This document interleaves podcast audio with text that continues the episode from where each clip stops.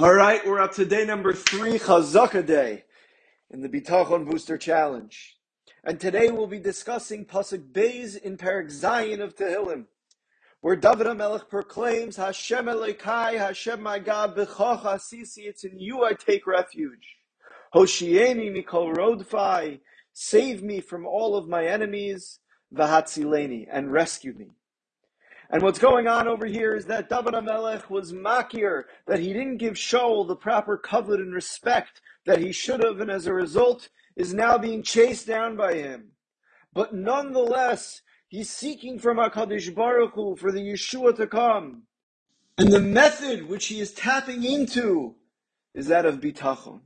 And the Radak is masbir.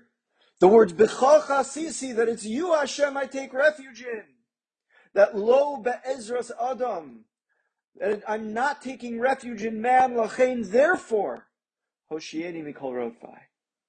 Save me from my enemies. And what's fascinating is that the Radak is not focusing on the active trust which David HaMelech is having in HaKadosh Baruch Hu as the zchus for the Yeshua, but rather the fact that he's not turning to anywhere else. And it seems clear from this Radak that just that first step alone of turning to Hashem as opposed to elsewhere has great enough of a koach to bring the Yeshua on its own. Wishing you an awesome day.